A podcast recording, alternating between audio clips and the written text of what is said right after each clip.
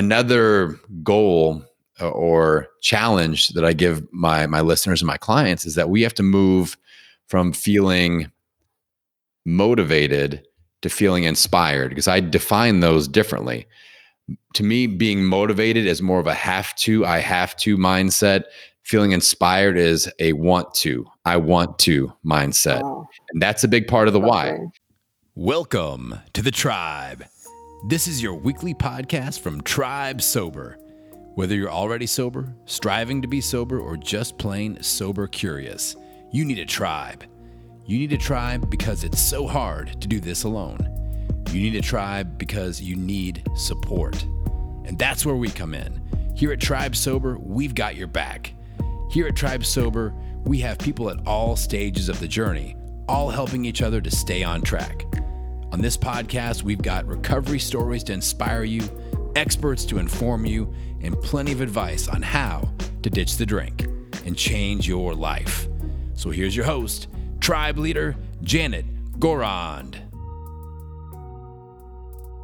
Hello, hello. I do hope you enjoyed our brand new Tribe Sober voiceover. If you missed out on our transition from World Without Wine to Tribe Sober, then just check out the last podcast. You'll find all the info in there.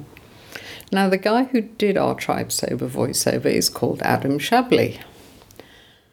I came across Adam when I was thinking about starting a podcast. He's got several podcasts, and one of his podcasts is called The Podcasting Business School. Now, after listening to the Podcasting Business School for a few months, I felt inspired. So I felt able to launch my first podcast on my fifth soberversary. It's going really well. I'm loving podcasting, and we've just smashed 20,000 downloads. And this is episode 33. So, a big thank you to all our subscribers. So, Adam has created a whole community around his podcast, and I love being part of that community.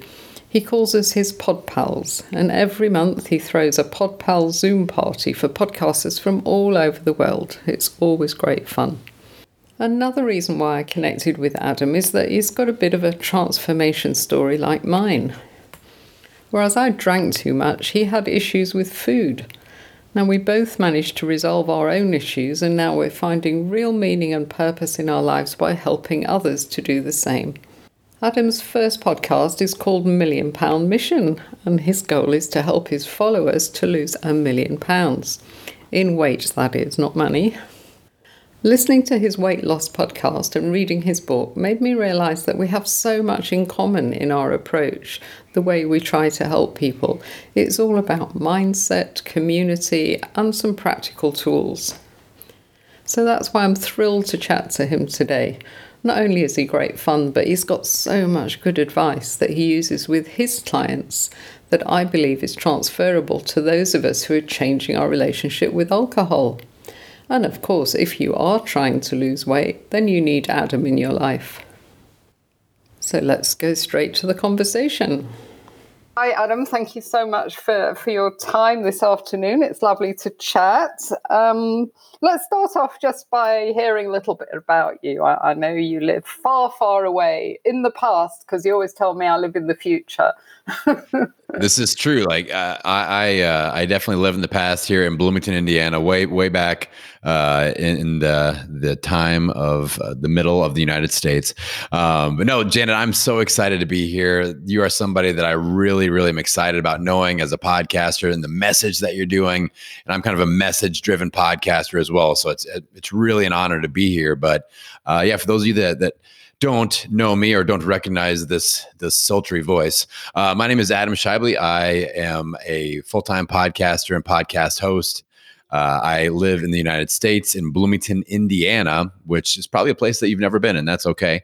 Um, but uh, I am somebody, like I said, I, I am a mission driven podcaster. I have three shows, and I'm sure we can you know dive into that. But all of my podcasting journey is also tied up with my health journey, which is, I think, a big part of the reason why Janet and I connected and, and why we're here today. Great, yeah. As uh, as you say, uh, Adam, we we connected because we've got similar stories, haven't we? We both had issues. You know, mine was the drink, and yours was more the weight, and we sorted ourselves out. And now we're on a mission to help other people. So it's, I think it's nice that we've got a similar story. So I wanted to take you back in time, Adam, several years, isn't it? Um, um a lot of years actually 13 years 2007 you weighed 330 pounds and you had $40,000 credit card debt. So, not a good combination, that. and you were in a supermarket uh, and you decided things had to change. Take us back to that moment. Yeah, that was my rock bottom moment. And like you said, I was not healthy. I was 330 pounds. I had a mountain of credit card debt from being a 27 year old that wasn't making smart financial decisions. Uh, I didn't feel good about my career. I didn't feel good about my relationships. And I was sitting there in the grocery store with my credit card with a, a cart full of unhealthy groceries, wondering if I was going to even be able to pay for those uh, with the room that was left on that card. And I had like 25 credit cards.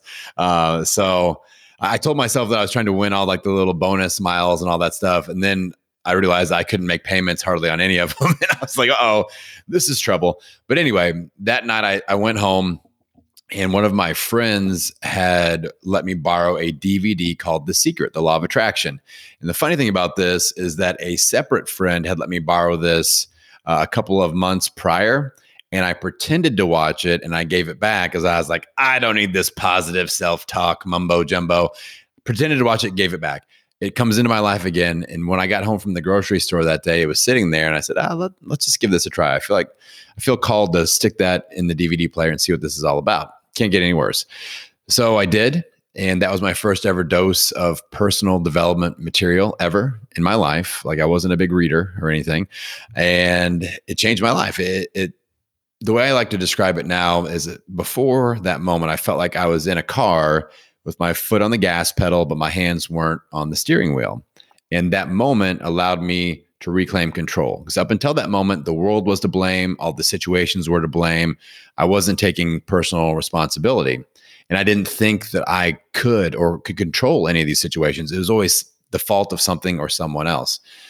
And after I watched that DVD, I learned about the law of attraction and I realized like I'm attracting a bunch of really bad stuff into my life and the vibe I'm putting out there, I'm not really showing up for myself.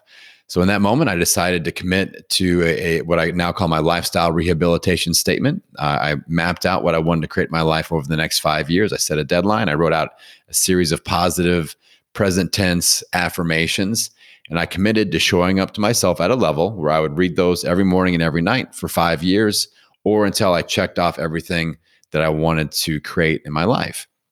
So I went through that. I, I committed to it. I did it. And over that five year span, I lost over 100 pounds. I uh, met my wife, got married, started a family, erased all my debt, created a business around my own health journey, started helping other people in their health journey.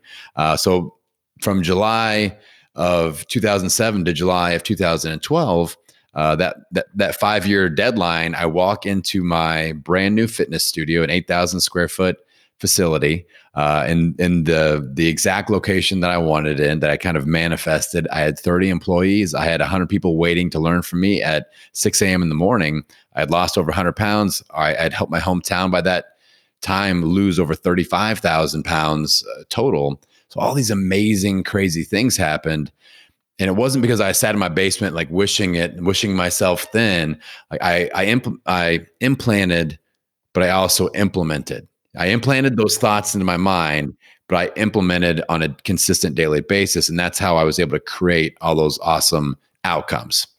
Yeah, Fabulous. That's, that's a beautiful story, Adam. And I love the way that you repeated that, you know, in the morning and the evenings. It was always the front of your mind because it, it's all about mindset, isn't it? Making these massive changes in our life.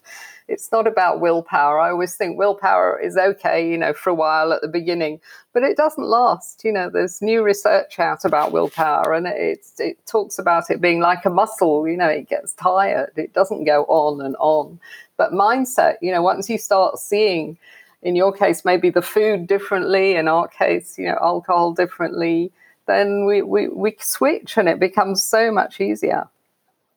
I really like that equation that you have in your book. Um, you know, the one about nutrition plus exercise plus strategic thinking, because the exercise and the nutrition is so obvious. But you throw in the strategic thinking, uh, and I think, you know, we should do that as well, because, and hopefully we already do, but we have, you know, ditching the drink, and we're always obviously recommending exercise to get the endorphins going naturally. But strategic thinking, talk, talk us talk to us about that. You are listening to a podcast from Tribe Sober. Well, that's like basically when I speak on health, that is my platform. It is, we have to start thinking strategically instead of going, oh, I did a diet and it didn't work, or I hired a trainer and it didn't work. When a lot of times the nutrition plan or the the fitness re- regimen those were fine. What didn't work is we weren't ready for the things that threw us off plan. Those moments i call them danger zones. Same thing with people dealing with addiction in in any sort of way.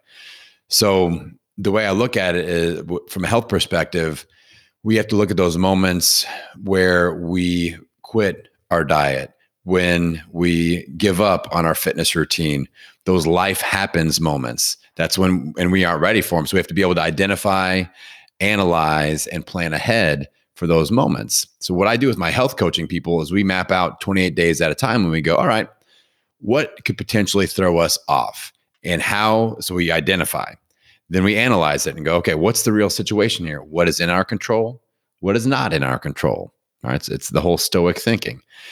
Then based off of what we do have in our control we say, what can we do about it in advance just to set ourselves up to succeed?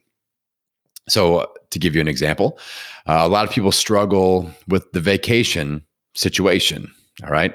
And some people call it holidays. I know my friends from Canada call it, they don't say vacation, they say, I'm going on holidays. And I actually like that better. I like that terminology. It's much more cheery, which, you know, a lot of Canadian statements are. So whether you go on holidays or vacation, that's what I'm talking about. So people really blame the vacation itself and go, oh, I, gained weight on vacation and, you know, it's a big danger zone. But really, the danger zone is what happens after vacation when you don't get back into your routine. That's that's the key thing. So people come to me, I struggle with vacation. I always gain, you know, I lose weight going into spring break and then I gain 30 pounds back afterwards. Like, okay, we've identified that. Let's analyze what's really happening. So we look at it and they they eat, maybe they drink a little bit or whatever on, on vacation. They lose their focus. And they're really focused on that. And I go, okay, that you can only do so much damage in seven days, really.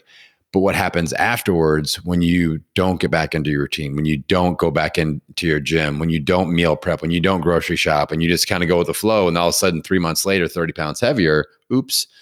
So let's look at that back edge, the, the planning ahead. Like, all right, before you leave for vacation, you're going to have your groceries ordered. You're going to have your fitness sessions scheduled. We know what nutrition protocol you're using. You know what day you are meal prepping. All those things are booked and in your schedule, just like a business appointment in advance before you leave home base and go off to vacation. That way, when you get back from vacation, we're good to go, or at least we're setting ourselves up to succeed. So that's my mindset. And that can be applied, like you said, to any situation where people, where there's willpower involved, when there are slippery slopes to navigate, uh, planning ahead, identifying those danger zones, and mapping out a, a potential better outcome in advance. That's going to be a key strategy.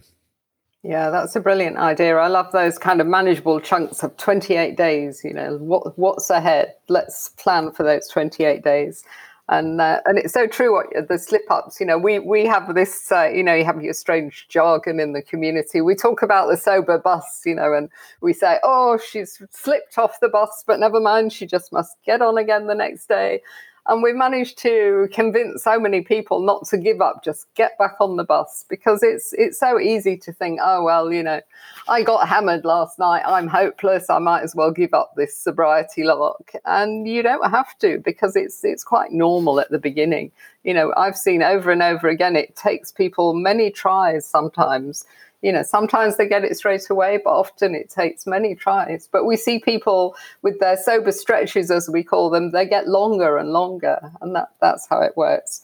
But yeah, the strategic thinking is great. And we have annual trackers that people plot and if they keep a tracker, they can see the big picture. I mean, it's just a piece of paper, it's a calendar, annual calendar, but they can look at the big picture and see, oh, yeah, my sober stretches, they're getting longer. You know, it's not all bad. It just helps to keep them strategic. So, nice idea there. And um, yeah, this mindset thing, I think it's so important. And I see people when they start, um, you know, on this journey, they say things like, I'll always remember one lady that came to a workshop when we used to do physical workshops back back in time, and she she pitched up at this workshop and she said, "Oh God," she said, "I'm so depressed." She said, "My life is over today, basically," and I recognise that. But my doctors told me I'll die if I don't stop drinking. So you know, tell me about this dull and dreadful life I've got in store. So, uh, you know, people are full of fear because they think they'll never be able to socialize without alcohol. They're going to lose all their friends. You know, everybody will tell them they're boring. They won't be able to relax. They have all these, I like to call them limiting beliefs. And I just wondered what advice you had for people to overturn those beliefs. Well, it's interesting. Like, I really like the conversation and the frame that we're dealing with people with, with alcoholism addiction, things like that. Because it's challenging me to think about some of my my normal weight loss frameworks even a little bit differently. Like normally I would talk about like my my transformation timeline of like the, the different the three different phases of when I take people on a health weight loss journey, the way I describe it is phase one, we have to the key thing is being able to identify those danger zones, which applies to both situations, right? Like in any sort of, of situation. We have to that once we can really master that, then we are out of what I call the black hole of weight loss doom, where we just keep trying new things, getting a little bit of results. Life happens, we crash and burn, we go back, and it's just a spiral. So that if you're stuck in that, you're in phase one. Moving into phase two is what I call health, health and lifestyle balance. And that's kind of what you're referring to is I feel like we can just talk about like a learning curve. And initially, there's going to be, you know, a steeper curve there as you're learning how to adapt and you're learning how to deal with different stimulus that, that drain your willpower and, and stress situations. But the more effort you put into it, the more focus, the more concentration, things get easier and easier and easier. And it's not like I have to just be constantly thinking about not drinking or not eating whatever. Uh, so that second phase is where we try to find balance between your health and your lifestyle. And you can, with food, you know, I talk about we can start incorporating like cheat meals and, and cheat, you know, cheat bank and things like that, where you go off plan. And obviously, with alcoholism and, and addiction, that's not an option. Uh, so we are looking more at, you know, just investing time and understanding up front. There's going to be a little bit more mental and time commitment as you make this lifestyle change, but then you're going to find your groove. It becomes less of a chore. We're making those adjustments, and all of a sudden, you are feeling in more in control than you have ever felt. And it's not a stressor anymore. It's called a lifestyle. And that is awesome. You see the benefits of that. But it's just like it's like lifting weights. Like you have to put in your reps and you have to damage that muscle tissue and create scar tissue and it comes back stronger. And every workout you do, it gets a little bit stronger, a little bit stronger. It's really, really hard at first. You're getting really, really sore those first few workouts. But months down the road, it just becomes a part of the routine and you look forward to it and you enjoy it and you actually get energy from being uh, in that that lifestyle. So that's uh, I feel like when we're dealing with the drink, like that's an important thing to understand. There's going to be friction up front, but yeah. keep your eye on the on down the road. And it's not going to be you can never be in a social setting ever again, or you're going to be like the lonely hermit in the corner at all the parties, like get away from me with your alcohol, ah, uh, or anything. Like you're going to be able to handle things in an appropriate way. Uh, yeah, exactly. But you just have to put in your reps. Is it? Yeah, you have to do the work, don't you? Yeah, yeah yeah, I, I, was writing a blog today and I found myself writing, uh, You've got to find your sober mojo. And I thought, Oh, I must have got that from Adam. yes, the mojo. I'm a big fan of the word mojo. Uh, I'm a big Austin Powers fan in general. And that's, you know, the, the mojo comes from that, I think. okay. So we, have got this exercise that we give to members. It, it's called um, the why exercise because, um, you know, I, am sure it's exactly the same with, with your people. You start off really fired up, full of motivation. And then, you know, with the drinking, you go through a bit of a low and you think, oh, God, why am I doing this again? You know, this is so boring. But we say to people, if you have a why list, and when, when we do question people about why they want to give up drinking, you know, it's it's huge reasons. They need to give up drinking because their you know their husband's going to leave them. They're they're not talking to their kids anymore. They might lose their jobs. You know, there's serious serious reasons. Not to mention the health issues. So uh, once they write that list, we then tell them you know to put it on their phone or, or put it somewhere they can see it every day, just like your five year thing. And I noticed when uh, I was reading your book, you referred to a why not list. I thought that was interesting. Maybe we'll incorporate it. Talk, talk to us about why not. You're listening to a podcast from Tribe Sober. If you'd like to join our warm and welcoming community, just head on over to tribesober.com and hit the membership tab. That's www.tribesober.com. Well, I, I, look at it like a competing list, all right, and it's it's just as important to understand the why nots as it is the why. So, and, and like the formula that I tell people from the weight loss or any anytime you set a goal, like this directly applies. If you set a New Year's resolution and it lasted three days, the why nots won. You know, if you set a goal to lose 100 pounds and you did it, the whys won. So you just have to make sure that the the why stack or the Y list is able to withstand the comp- the combined force of all of the Y nots because the Y nots never just happen one at a time. They happen like seven at a time. Is, is the way life works. So if you aren't able to handle that, the Y nots won because the Y just wasn't big enough. And that's just, I mean, that is just the way that it is. And another goal or challenge that I give my my listeners and my clients is that we have to move from feeling motivated to feeling inspired because I define those differently. To me, being motivated is more of a have to, I have to mindset. Feeling inspired is a want to, I want to mindset. Oh. And that's a big part of the why. If you're in have yeah. to mindset, your why is, well, I got I have to lose 50 pounds because my wife says so, or my doctor. It's all this extra external. My doctor says I have to, and all this stuff. But when it moves into inspiration of, I want to lose 50 pounds. I'm inspired to lose 50 pounds because I want to walk my daughter down the aisle. I don't want my kids to exist or have to live through seeing their dad dead on the floor from a heart attack. I don't want that for them. Like that's the emotional root inspiration. And I feel like that will resonate and hit home with a lot of your audience members. Yeah, I love what you said about the difference between motivation and inspiration. I've just thought up a, a tagline for my podcast. You know, you, you always say you should have a little subtitle and I'm going to say uh, inspiring alcohol-free living. You know, use that word inspiring. Yes. Rather than and get that message. You know that you can uh, you need to to want this thing. It's not something forced upon you. Yeah. Because that was the problem with my grumpy lady at the workshop. Of course, her doctor had said you're going to die if you don't do something. Yeah. So she, oh, I've got to give up drinking. Yeah. But we see more and more. You know, we've got so many people that have, have succeeded now, and and they're just full of joy, you know, and yeah. they are inspired. You would describe them as ins- inspired people. Yeah, well, it's it's important also to recognize for everybody that's listening. I don't want you to think like, oh, I'm not I'm not inspired, so I, I get checked off the list. Coaches like myself and like Janet, we allow you to borrow some of our energy until you build up your own. So you can come in motivated. That's cool. Come to us motivated.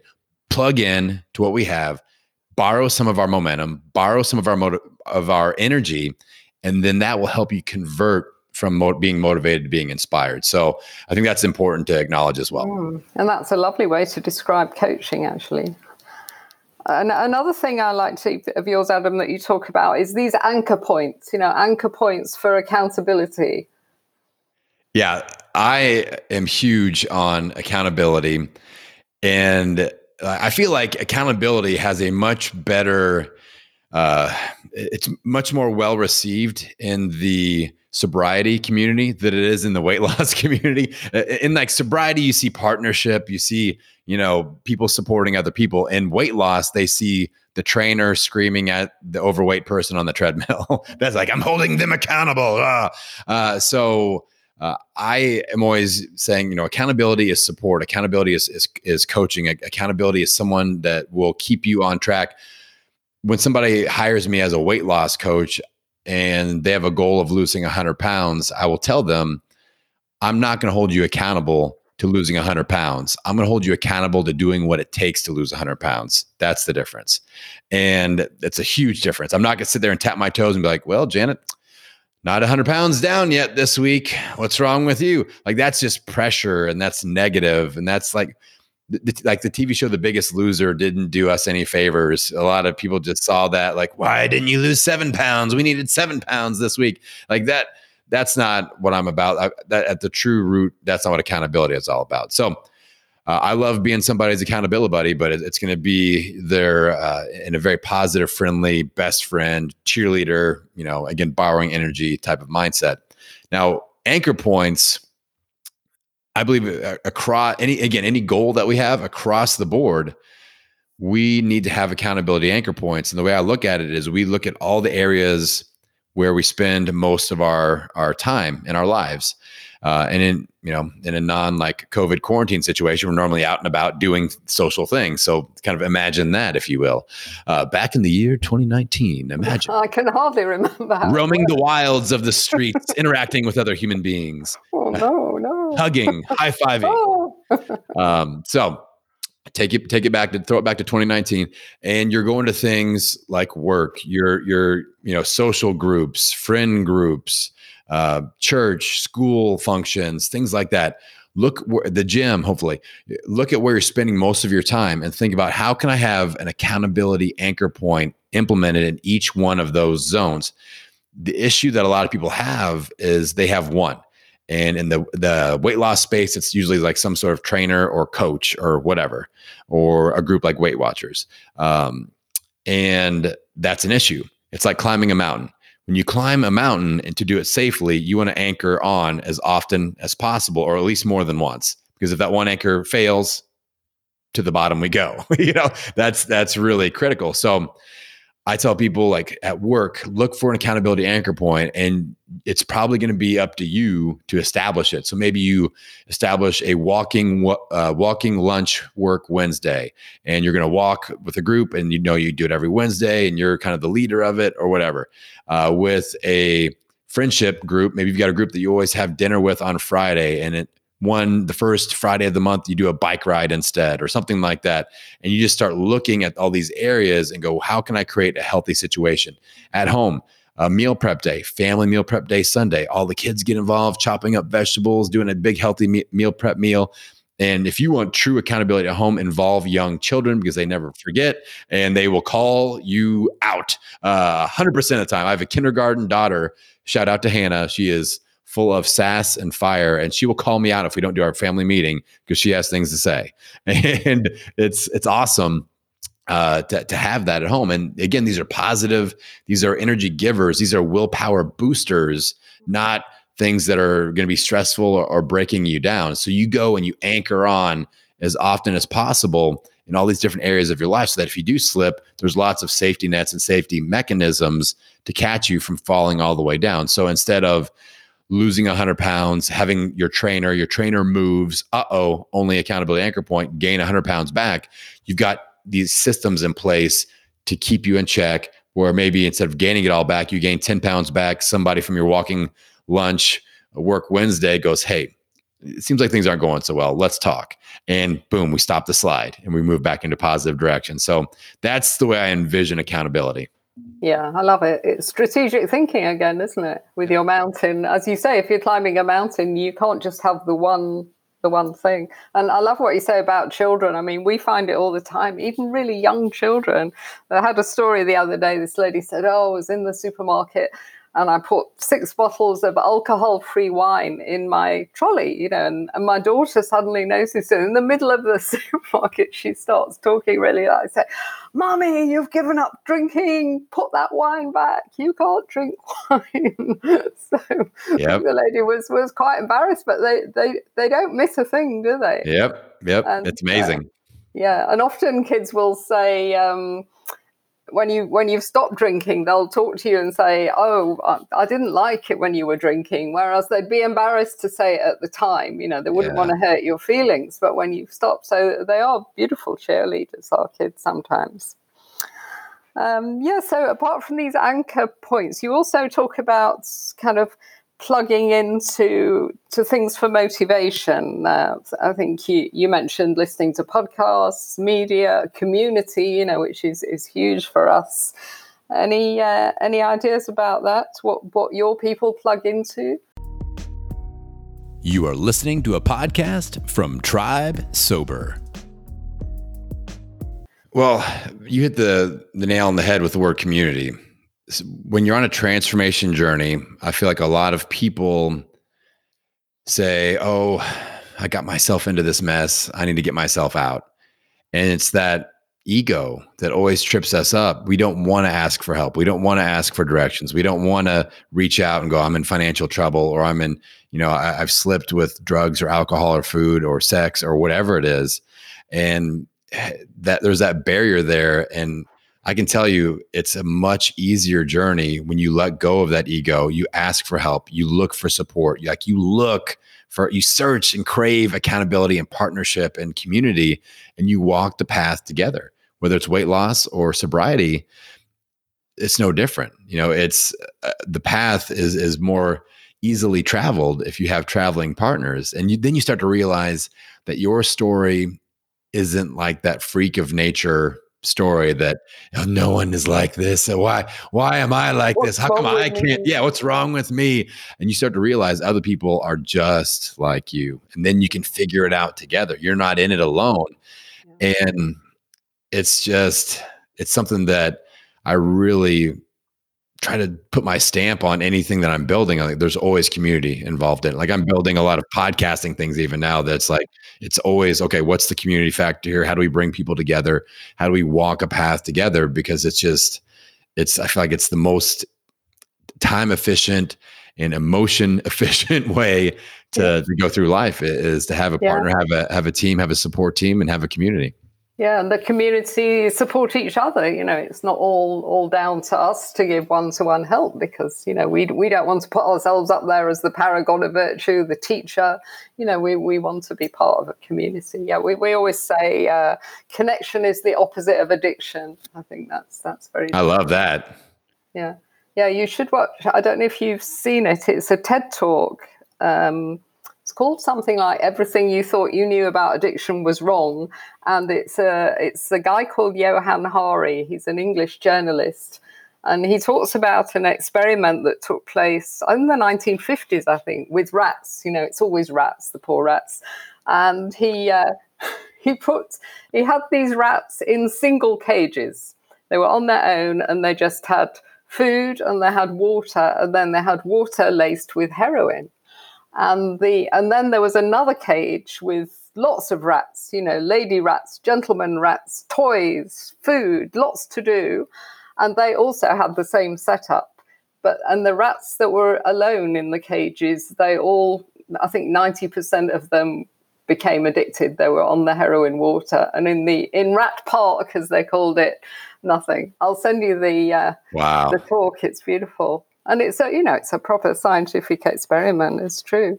Yeah and that's so applicable to what we're going through today in, in society and there's so much isolation and everything so yeah. like just plugging into any sort of community vibe whether it's even if it's virtual i think seeing other human beings eyeball to eyeball talking to them sharing like that's one of my favorite things about being a podcaster is I do this all day, Janet. Like you know that. Like I I'm talking to people, I'm sharing, I'm running communities and groups, and we're sharing there. But there's human connection, whether virtual or in person. Like it's it's a part, it's an essential part of life. And Yeah. we, I we mean, can't thank ignore that. God. I know we all spend too much time looking at a screen, but having said that, if we didn't have online stuff in a pandemic like today, I think we'd all we'd all go quite mad, wouldn't we? Just stuck Yeah. at home. Yeah. It's it's much much worse for our mental health than being on the screen too much. So yeah, I love your kind of podcast community. I must say your uh, your pod party. That's that's such fun, and uh, I'm I'm going to steal your idea. You know this wheel that you that you spin and someone gets a prize. I've ordered one from the states. Would you believe we don't have such a thing here? So when I have we have our Zoom cafe every Saturday afternoon for our members. So we're going to have you know our chat chat chat, which is often you know serious chat for obvious reasons. And then at the end, I'm going to spin the wheel, and someone will win a alcohol-free bottle of wine. so exciting! I can't I can't believe that you made that that huge investment to get a, a dry erase board wheel. I mean, I know. I mean, I paid like thirty five dollars for that that that that that piece of technology. Um, yeah, no. I think it's important to incorporate some fun and things like Yeah, that. When there's I when there are serious conversations, it's important that people still smile. That they that you end on a, a positive note and yeah, kind, we kind of uh, cleansing. Yes, Yeah, yes, yeah. yes. Anyway, I'm coming to the next pod party because I want to watch you spinning it. Get some tips. I'm sure you do it very well. Uh, I've broken mine a couple of times. There's there's some duct tape involved at this point, but um, because my kids love to spin it. Also, my my kindergarten daughter she likes to write, write things on it, and she's just learning how to write words. So it'll be misspelled words, and she's spinning it, and she's like, "Look, it says cat," uh, or, or whatever. So yeah, that's we're having all kinds of fun with it. Lots of uses. oh, good. Um, yeah, I wanted to ask you this question because, particularly about weight, and it might even apply to drinking as well. We hear this statistic, don't we, that um, so many people they lose, you know, 100 pounds and then they put it on again and they lose it and they put it on again. And I'm sure that you've helped many people get it off and keep it off. And I just wondered if the people that manage to do that do they have kind of special characteristics, special traits, or is it you know your your guidance that's helped them do that? Yes, it's all thanks to me. Well, yeah, I thought I'd give you a little uh, little plug to say that. Apart from having you, Adam, no, the biggest part is uh, actually that that third section, that third stage of that transformation timeline I talked about earlier. So there's the escaping the the black hole of fitness doom. There's the rebalancing, fi- you know, finding that balance between health and lifestyle. But the third column in that journey is what I call new purpose, new identity, and that is huge because with a major weight loss journey, you eventually lo- run out of weight to lose. Like you're done, you know, and you run out. Like if you're selling real estate and you have 100 acres, once you're done selling 100 acres, there's no more, there's nothing left to sell. So a lot of people lose their identity at that point because that was their fire. Like in my gym that I used to own, we had these boards across the top of the the gym wall, and it was like the 30 pound club, the 50 pound club, the 100 pound club, the 150 pound club, and you would see these people march up the board, and it's just like personal momentum galore. And but then they get there, and there's like they're out of real estate, and there's nothing left to lose now who am I? I was used to getting that dopamine hit of everybody patting me on the back. Oh, great job, great job. Now new people are coming in and they just see me as this fit person. They don't know the difference. They don't know the whole thing. And you start like there's an addiction in that in itself, getting all these accolades and all these, all this uh, you know, just positive support. So as we are on our journey, we have to st- start the process of figuring out who we're going to become in the next phase of our journey finding that new purpose, finding that new identity. A lot of people uh, that have had success, successful transformations become coaches. Like they've had that experiment or that experience, and now they show others how to do it, just like I did, and that's totally cool. Uh, or maybe they write a book, or maybe they become a leader in an online forum, or maybe they just look for a different physical challenge, like doing adventure races or marathons, or a cycling thing, or you know obstacle course, or a powerlifting meet, strength stuff but finding that next thing. Now, that all being said, we have to give ourselves some buffer and some grace and understand that that next thing probably won't be as exciting or as life changing as this first phase. Because if you've been an alcoholic for 20 years and your life was in the drain and you pull out of that, the next phase probably isn't going to be that as impactful as what you just accomplished. And we have to just be okay with that. You know, like going and running a marathon isn't going to feel the same as what you have come through. If you've lost 100 pounds and now you want to go and become a, a marathon runner, you'll get a charge out of that. You'll be motivated motivated by it, but it may not feel the exact same as that weight loss journey when you saved your own life. All right. So we have to understand that as well. And we can't go, ugh, I just can't find a lot of people are like, I can't find that thing. It's just not fulfilling me. I'm like, it's you did that. You changed your life. You saved your life. There's not gonna be that that same thing. And maybe that's why some people do fall back because they kind of want to get back into that, oh, now I'm gonna lose it again zone. And we're get it's just they get addicted to the accolades and the the the process instead of accepting I'm this new person I'm this new identity. I've got a whole different purpose. I'm taking all this life momentum and I'm moving it to the next phase. And I'm going to learn something new. I'm going to get outside of my comfort zone. I'm going to find that next challenge that drives me, that gets me out of bed in the morning, and that keeps me going. Um, and again, it's got to come from within that that inspiration. I, have helped a few different uh, females that went on their journey, motivated by finding love, getting married, but it's all that external stuff. They get married, they gain it all back plus some. And it's really sad, but it's like, and I'm not saying that I'm not partially at fault for that. Like I, I should have been able to like, I just wish I knew then what I know now. I guess I'm saying like that. I could have stopped that, but I, you know, the first few times it happened, I'm like, oh, what's happening?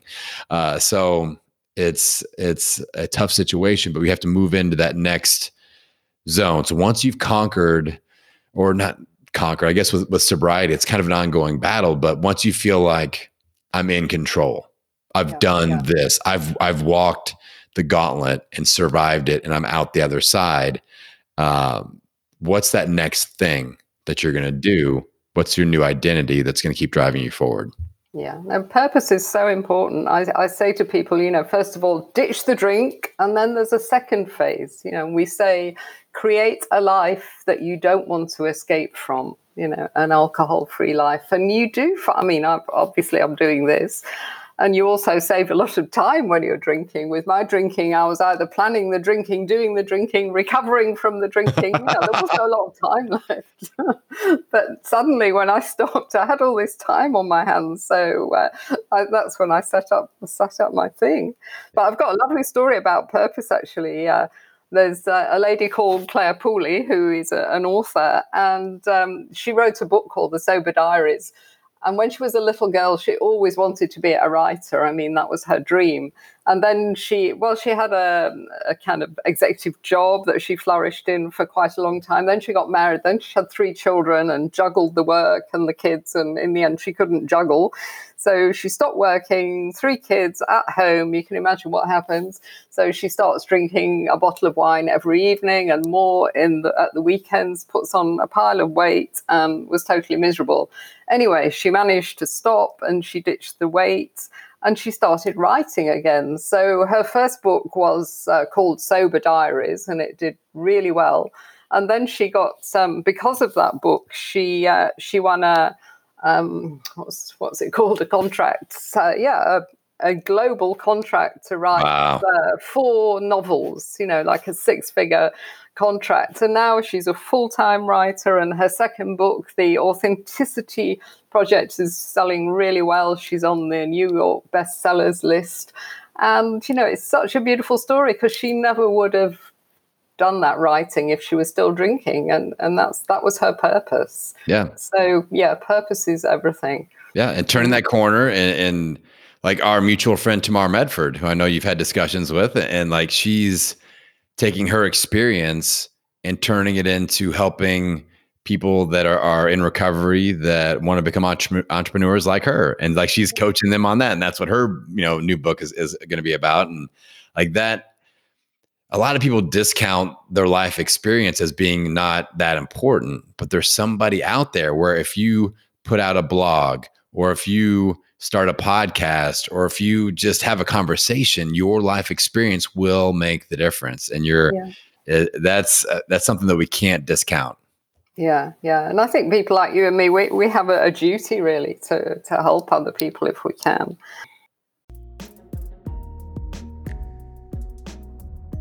Every Saturday afternoon, we open up our Tribe Sober Zoom Cafe. It's a safe space where our members can connect, check in, and just shoot the breeze about alcohol free living. If you'd like to be a guest at the cafe one Saturday, just drop us an email at janet at tribesober.com. That's Janet, J A N E T, at tribesober.com, and we'll send you an invitation. Okay, Adam. Well, that's awesome. There'll be people listening to this that are saying, I've got to talk to this guy. Who is he? Where is he? How do we get into Adam's world? I know, but they don't. Well, uh, just beware. It's a wild and, and crazy world. Um, I've got a lot of plates spinning in, in like the, the areas of social media and things like that. Uh, but from a health perspective, you'll always be able to find me uh, at millionpoundmission.com. Um, I've got a new show that's based for the uh, the low carb community. That's that's the Low Carb Hustle podcast. You can. I'm actually calling it a health comedy podcast because we do a lot of tomfoolery in there, uh, which I enjoy my fair share of. Um, but that is another health uh, space that you, that you, can find me at as well lowcarbhustlepodcast.com and i'm on instagram at low carb hustle podcast or podcasting business school. That's the whole other side of my life. But yeah if you say hello on instagram you'll get a message back and i'll say hello. But uh, mention that you uh, heard me on on janet's show here. And real quick like i want to address the listener because i realize that you guys you men and women out there you may be in a really dark place in your life. And first off, I want to acknowledge the fact that you're looking for resources to step up for yourself and for your family and the people that need you to be around for a long time and looking at resources like Janet's show. So I applaud you for that. But also realize and acknowledge that what you're going through may be the hardest part of your life. It may be the hardest thing that you ever do in your life. But I want you to remember that you are worth it. That's very important. That was something I had to consistently remind myself of when I went through my journey that I'm worth the reps. I'm worth worth the time in the gym. I'm worth the time planning things out, thinking strategically. I'm worth it. So keep that in mind. Your message is important. You are important, and people like Janet are here to uh, let you borrow some of her energy as you go along in your journey. So uh, I've had a blast today, Janet. Thanks for having me on. Oh, thank you, Adam. That was really brilliant. And I so agree with you that if people are struggling, they've got to reach out for help. The first step is the hardest step, but once you're in a community of people on the same path, everything changes. As you said earlier, lots of people think, well, I've got myself into this mess, so I'll get myself out. That was certainly me. There was so much shame around my drinking. But that's actually your ego talking. We've got to let go of our ego and ask for help. And that's when you realize it's not just you that has this struggle. You realize you're not in it alone and you can figure things out with others on the same path. So let me pull out a few things from that conversation to highlight. There were so many, but I've tried to discipline myself to just a few. But I've tried to choose things that can be particularly useful to those of us busy changing our relationship with alcohol. So, the first point Adam coaches his clients to approach their weight loss strategically and to be ready for things that will send them off balance, to be ready for that vacation, to be ready for that meal out, to be ready for the family visit. He encourages his clients to plan in chunks of 28 days, just 28 days ahead, and to look in their diaries and to think about what's ahead and how can they plan for it.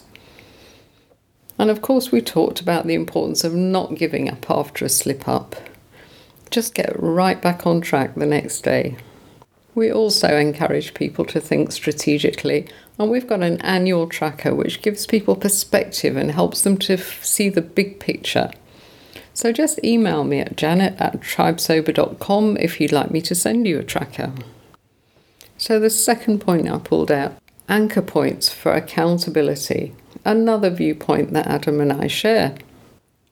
We've got to break our journey down into stages. We always say at Tribe Sober that we avoid the F word, we avoid the forever word. It's just too daunting.